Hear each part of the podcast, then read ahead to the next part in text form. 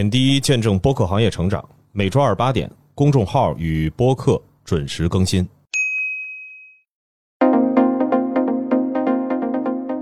周二早上好，欢迎收听本期播客志，我是一点儿也不想上班的 小主编杰西卡。播客嘛，主打真诚。好，首先呢，先为大家带来平台动向，网易云音乐在二月一号到二十九号发起了月有新生创作活动。在活动期间内发布节目，节目分类为音乐播客下任意分类。节目简介中包含“月有新生”字样即可参与。参与的节目有机会获得黑胶 VIP 月卡、网易音乐周边礼品以及编辑精选推荐。呃，虽然这个奖品的力度不是很大吧，就是，但是能看出来网易音乐现在他们的这个风向。比较明确了，就是可能对于播客业务来讲，主推的就是音乐播客了，还是希望能和站内的其他东西联动。下一条动态呢是春节期间的，现在已经过去了。如果你是在初一到初七打开豆瓣，你有机会看到关于豆瓣播客的开屏，他们打包了新春的声音，推出了七个过年好播单。这个好播单听起来有点怪啊，是因为。它包括什么好看、好玩、好听之类的，就是进行了一个分类。如果你在豆瓣 APP 里头，现在进入他们那个现在专属的播客 channel，就是呃什么电影啊、电视啊，最后旁边会有一个播客嘛，点进去会有一个播单，你还能看得到。这个播单是初一到初七每日更新，现在也能找到。接下来呢是本周播客和第三方动向。三联生活周刊官方 APP 三联中读推出了全新的播客节目《多一种生活》，也是三联生活读书新知旗下的生活小分队。这档节目呢，将邀请来自人文、消费、艺术领域的嘉宾，分享与你我息息相关的生活议题，展现不被大众熟知的生活样态，探索被我们忽视的生活好物。节目双周更新，在三联中读 APP、小宇宙、喜马拉雅、苹果播客、网易音乐，尽可订阅收听。下条动态呢，是一个媒体机构推出的播客“界面文化”。界面之前也推出了很多次关于播客相关的报道，我们都挺推荐的，写的就是比较扎实。那么他们最近呢，推出了一个播客，叫“界面文化编辑部聊天室”。我们将围绕聊天室主持人选定的话题展开，可能涉及政治、历史、文学和社会热点事件。可在小宇宙及界面文化微信公众号收听，每个周日更新。接下来呢是一个播客的线上活动，二月二十三号，九档播客联合发起新春播客串台企划，城市生生不息，邀你一同倾听不同主播用声音描绘的声音画卷。在这个系列中，你将沉浸于城市的无尽魅力。感受其独特的文化氛围，我们特别喜欢报这种播客举行的线上活动，就是因为大家现在新播客很难找到一些曝光的方式，呢大家自己联合起来是一个特别好的渠道。然后也随时欢迎大家给我们投稿，有的时候可能会漏掉，感谢。接下来呢是本周营销风向，首先给大家分享一个营销案例，是二月初赫莲娜啊这个大品牌。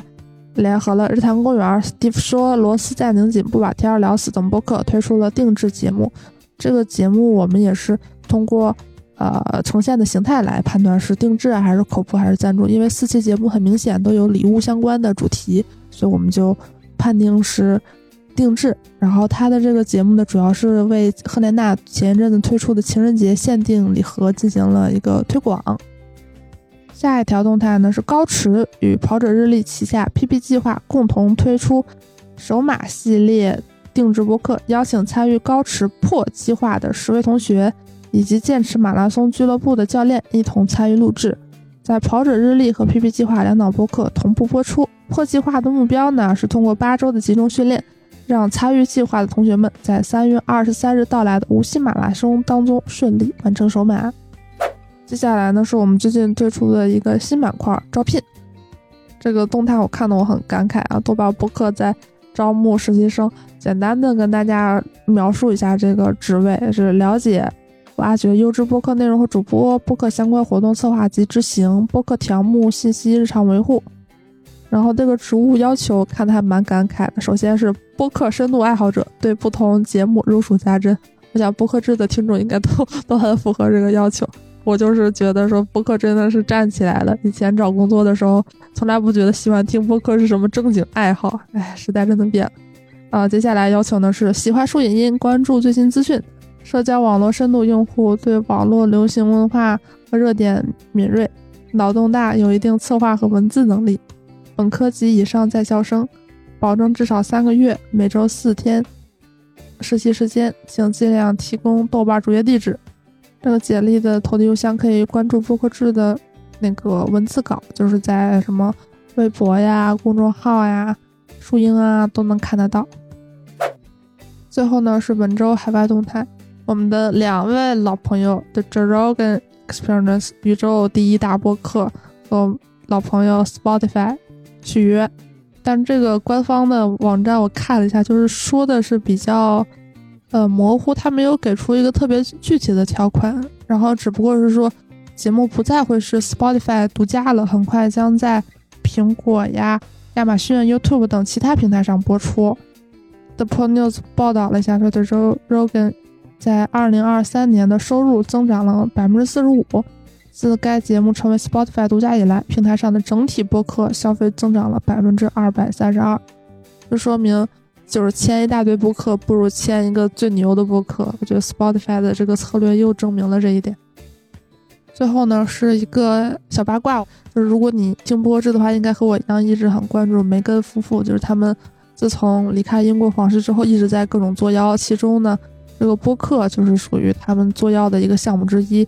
之前呢，Spotify 签了一千八百万英镑来和梅根签约制作他的播客 Archetype，但是实际上呢。收听量也非常低，节目上线二十四小时之后，收听次数还不到一万次。而且他对于这个节目也非常不认真。后来有他们的播客制作人跳出来说，其实很多东西都是他当时采访，比如说他去采访一个人，只不过后来让梅根根据他说的话又重新录一遍，真的是很敷衍的一个节目。所以他们呢，也当然理所应当的没有拿到 Spotify 的续约。他们在其他方面的脱离皇室之后的行动也都是一言难尽。那他们最近呢，和一个。相对来讲，就是跟 Spotify 这种肯定没法比的小型播客公司，应该是 Lemon Ada Media 签约，是就是 M L E M O N A D A，不仅将首次在所有平台上发行它的就之前 Spotify 做的那 Archetype 第一季，还将与该公司合作开发新节目。